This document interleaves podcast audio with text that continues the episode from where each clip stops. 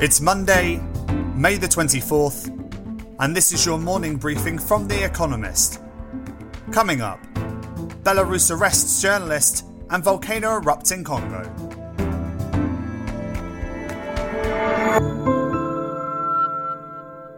First, the world in brief. European leaders exploded with outrage at Belarus after it appeared to use a bomb scare and a fighter jet to force a commercial airliner to land in its territory. There, it arrested a Belarusian journalist, Roman Protasevich, the editor of Nexta, an internet channel. He had been passing through Belarusian airspace on a Ryanair flight en route to Lithuania from Greece. Mr. Protasevich is a critic of Alexander Lukashenko, who has stood as the president of Belarus since 1994, stealing re election last year and violently repressing protests. Poland's Prime Minister Mateusz Morawiecki called it, quote, an unprecedented act of state terrorism. Residents of Goma in eastern Congo breathed a sigh of relief after lava flows from the eruption of Mount Nyiragongo stopped at the edge of the city. Still, officials said 15 people were killed and around 500 homes destroyed. Around 5,000 inhabitants had fled east across the border to Rwanda, and 25,000 others sought higher ground to the west. Ireland's government said there is a quote real risk that hackers will make good on their threat to release personal medical records. The government has refused to pay a demand for $20 million in Bitcoin after the country's health service suffered a ransomware attack last week. Colonial Pipeline, an American fuel distribution system that suffered a similar computer breach earlier this month, paid hackers $4.4 million so it could resume operations. A cable car crashed into a mountainside near Lake Maggiore in northern Italy, killing at least 14 people. The country's infrastructure minister, Enrico Giovannini, has opened an investigation into the cause of the disaster, which is thought to be the result of the cable snapping. The service had recently reopened after being closed owing to COVID 19 restrictions. America's Department of Homeland Security announced it will grant temporary protected status a form of provisional residency to tens of thousands of immigrants from Haiti without legal status. The Biden administration cited deteriorating conditions in the country for the decision. Haiti has recently suffered an increase in civil unrest, kidnappings, and other criminal activity. Samoa's head of state suspended parliament and locked its doors as members met to install Fiame Naomi Mataafa as their country's first female prime minister. The incumbent of 22 years, Tuilaepa Sailele Malielegaoi, is refusing to concede an election he lost narrowly in April. Last week, the Supreme Court had seemed to clear the way for Miss Mataafa.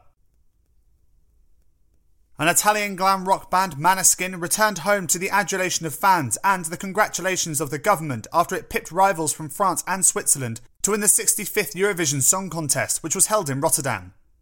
One of the world's most watched events, with nearly 200 million viewers tuning in every year, the competition mixes kitsch with political collusion in equal measures. And fact of the day In Britain, where queuing is a national pastime, a survey found the average person wastes 44 hours a year waiting.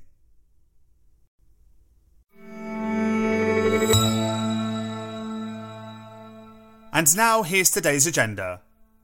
To jaw jaw, Antony Blinken visits Israel. America's Secretary of State Antony Blinken will arrive tomorrow in Israel. His trip comes after 11 days of fighting between Israel and Hamas, the Palestinian Islamist group that runs Gaza.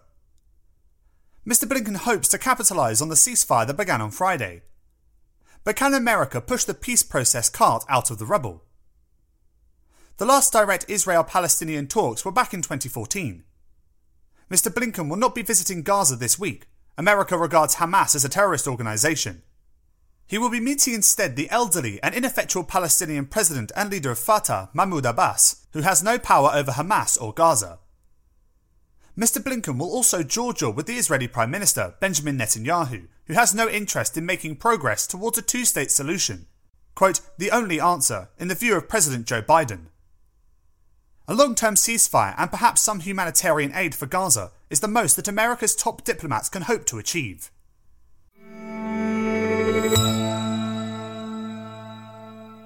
Feeling the heat. Big oil v investors. For many years, the bosses of Europe's oil and gas firms have been forced to appease the green lobby. In contrast, until very recently, America's super majors were unrepentant climate change deniers. No more. activist investors are taking America's energy giants to task over carbon emissions. At ExxonMobil's shareholder meeting on Wednesday, a coalition of investors will try to put four green tinged directors on its board to promote a lower carbon strategy of the sort espoused by European rivals.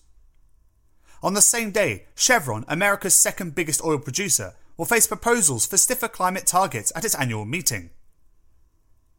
The activists have enlisted powerful allies, including CalPERS and CalSTRS, public sector pension funds worth $700 billion combined. But most asset managers have a fiduciary duty to optimise returns for their investors. Not all are convinced that green power projects will be money spinners in the short term. What is certain, this week's shareholder battles are not the last ones that American oil bosses will face.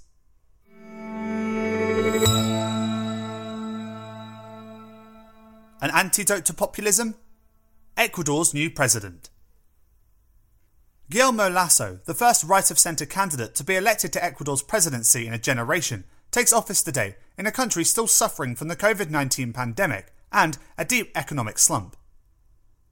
After a narrow win in last month's election, Mr. Lasso plans to accelerate the country's sluggish vaccination programme and inoculate 9 million of the country's 17.5 million people in just 100 days, which he hopes will revive the economy. Mr. Lasso's other reforms may face stiffer opposition. He has few allies in positions of power. At home, his party holds only around a tenth of seats in Parliament. He has, at best, a tenuous working agreement with the centre left parties that hold many of the rest. Abroad, politics is swinging leftwards in South America, with conservative incumbents put under pressure by populist backlashes. Mr. Lasso has an opportunity to shine. But if he does not, Ecuador's neighbours provide warnings of what could happen next.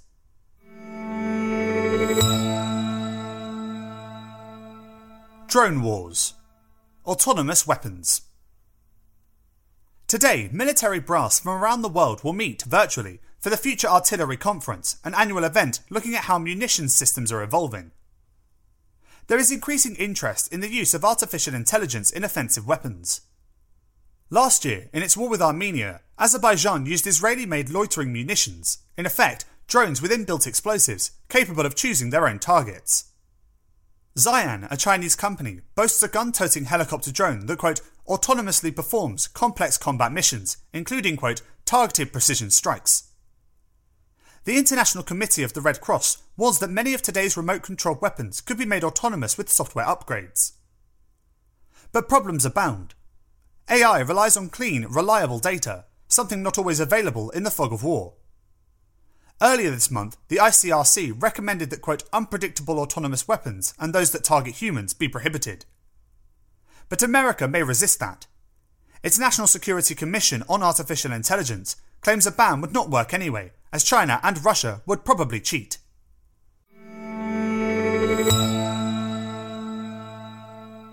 The publisher who goes where no others go. Skyhorse. Philip Roth was one of this year's most anticipated literary biographies. But then its author, Blake Bailey, was accused of sexual assault. He denies the allegations. His publisher, W. W. Norton and Company, suspended publicity for the book and stopped distributing copies. But to Mr. Bailey's rescue came Skyhorse, a small publishing house, which will take the book off Norton's hands. In recent years, Skyhorse has gained a reputation for taking on authors dropped by bigger publishers. Last year, it picked up Woody Allen's Apropos of Nothing after he was dropped by his publisher Hachette when an old allegation of sexual assault resurfaced, which Mr. Allen denies. Last year, Michael Cohen, Donald Trump's former lawyer, took his memoir to Skyhorse after he struggled to find a publisher. The book became a bestseller. Having gained such a menagerie of headline making books, no wonder Skyhorse now sells itself to potential authors as, quote, one of the fastest growing independent publishers in the United States.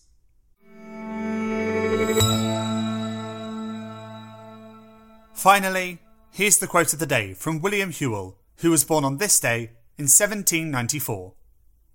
Every failure is a step to success. That's it from The Economist morning briefing, available every weekday and on Saturdays.